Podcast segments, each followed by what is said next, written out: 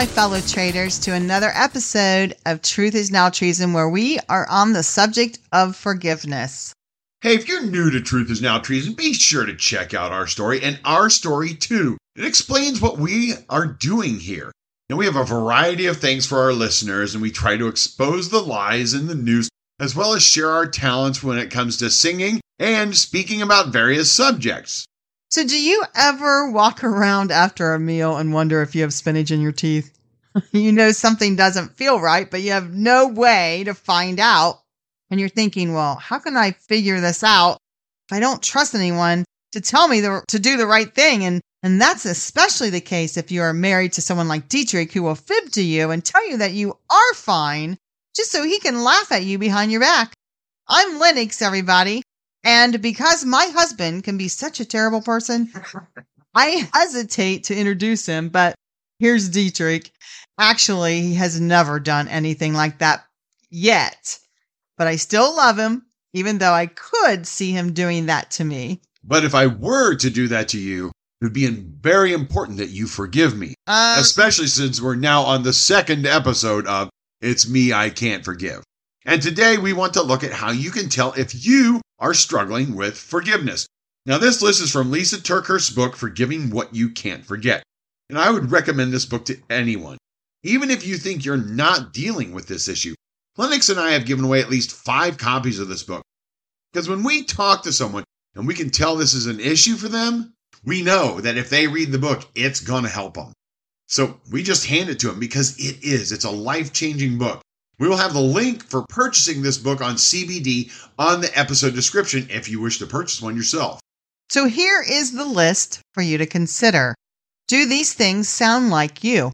Number one, do your relationships feel like they are not something that you enjoy, but instead they are something you tolerate? It's something you deal with because you have to. Instead of enjoying being around people, you worry about what's going to happen when you are around them. And you might fear that they could stab you in the back or wonder how they're going to hurt you. And it could even be a person that has never hurt you at all. And when you laugh with someone, does it feel fake? Now, we've covered this before, but it bears repeating. Are you bitter? Are you holding on to evidence in your mind that to you proves that your enemy is guilty? Are you presenting this to those who are around you again and again? You are right, and that person is wrong. And you want everyone to know it too. Now, men, this does not count if you're doing it to your wives. I don't think that's true. Here's another way to look at it. Every chance you get, you let others hear about the negative stuff about the situation, especially about that person who to you was clearly in the wrong.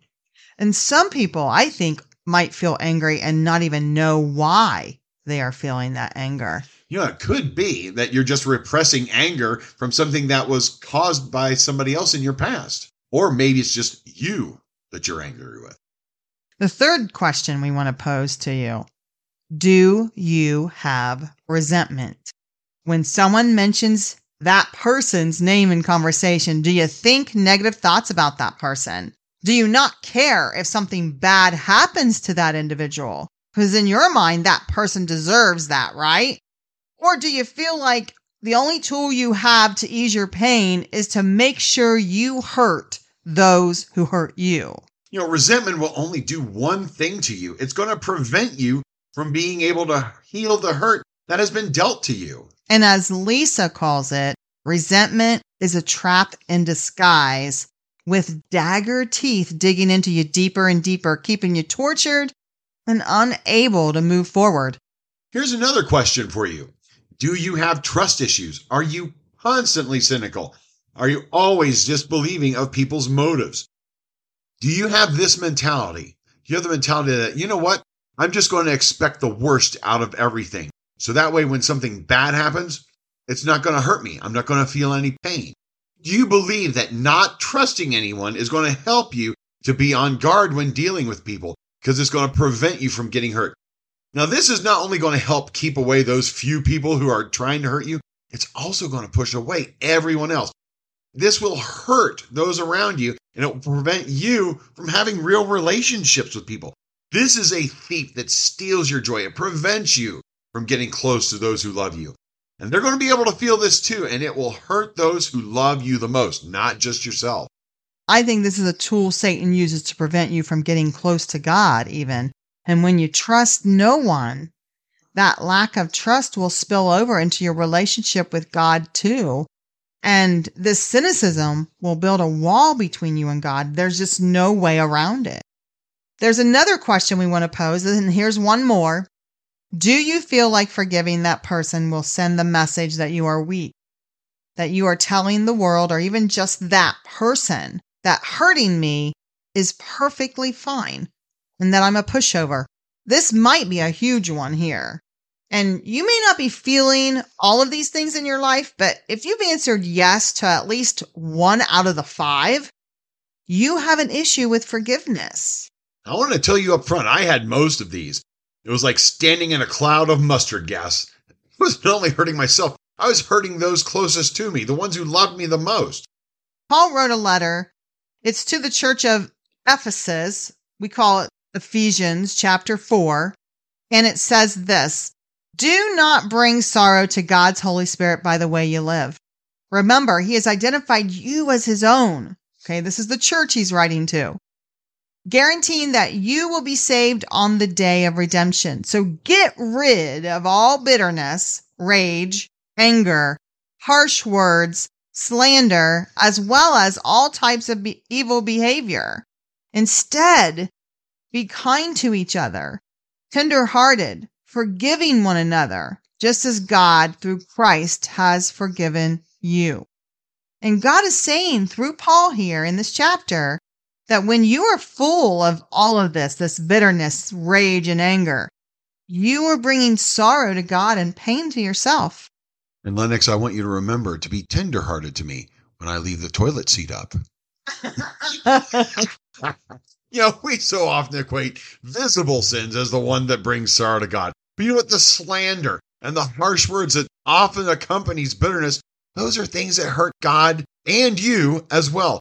They are sin, and these are things that are building a wall between you and God. You know, as a people who are forgiven, how can we be in good standing with a God that we hurt so badly he had to send his own son to die so that we can be free of the penalty of how much we hurt God? You know, Jesus did a parable and it's a pretty simple one. There was a king who had a servant. The servant owed the king, we'll just say, a billion dollars. It was something the servant could never repay.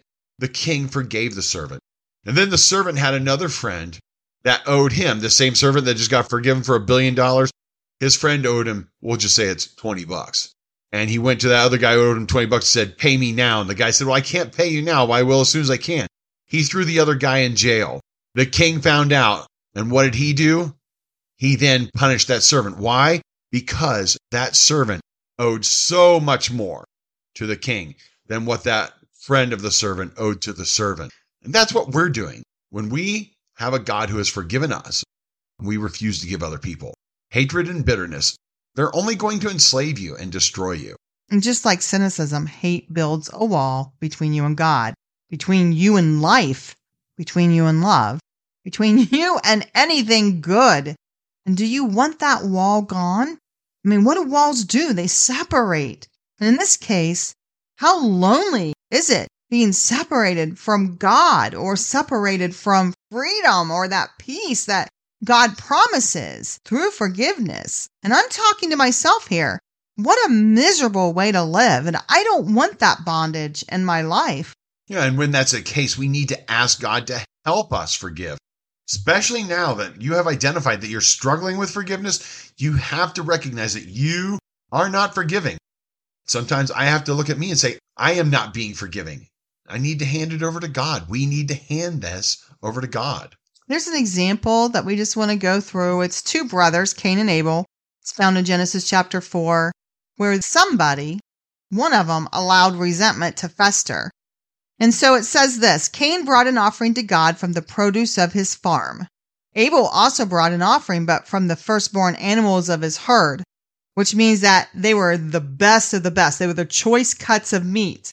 And God liked Abel and his offering, but Cain and his offering didn't get God's approval. Cain lost his temper and went into a sulk.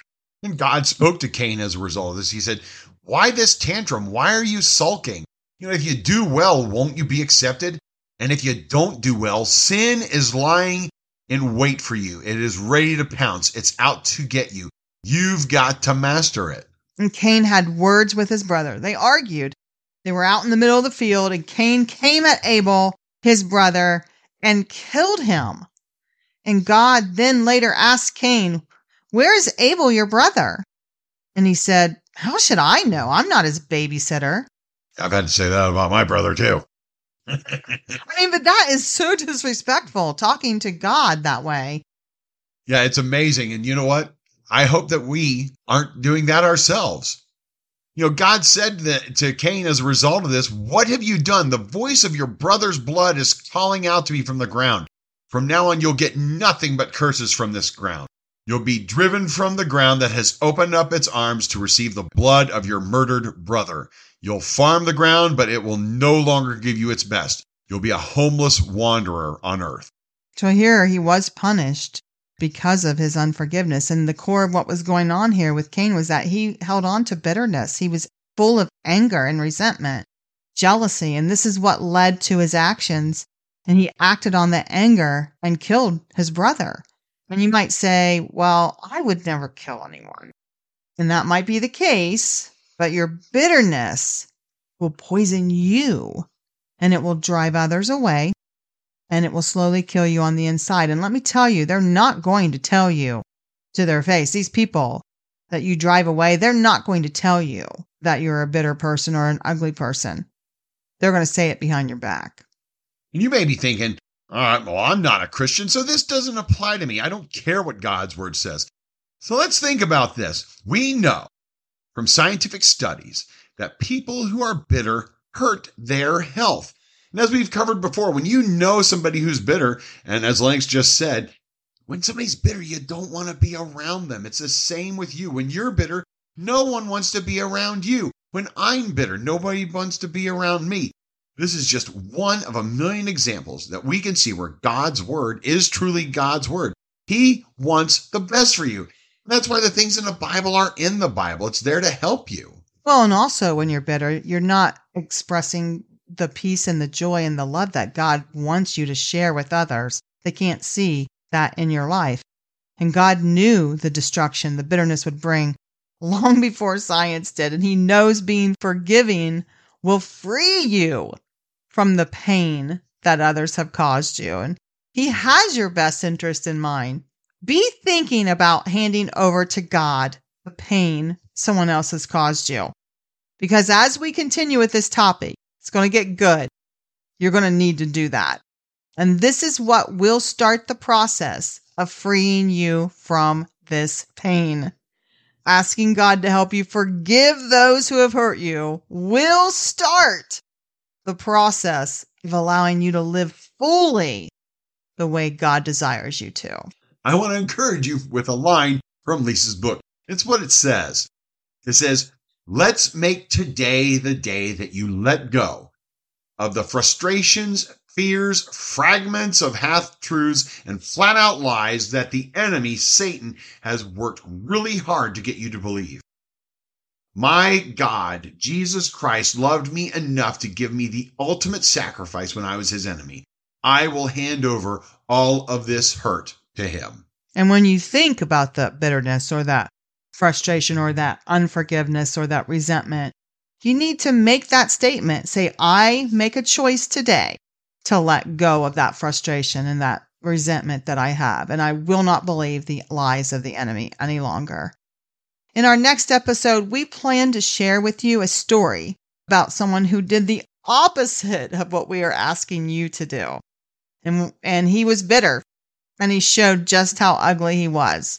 You know, if you like this, I want to ask you, please share this episode or hit that like button. Also, I want to let you know, not only are we on Facebook, we are also now on Twitter, Instagram, and Truth Social. You know, traders, it is always a joy to know that you are listening. I want to thank you, and we will see you next time, my, my fellow, fellow traders. traders.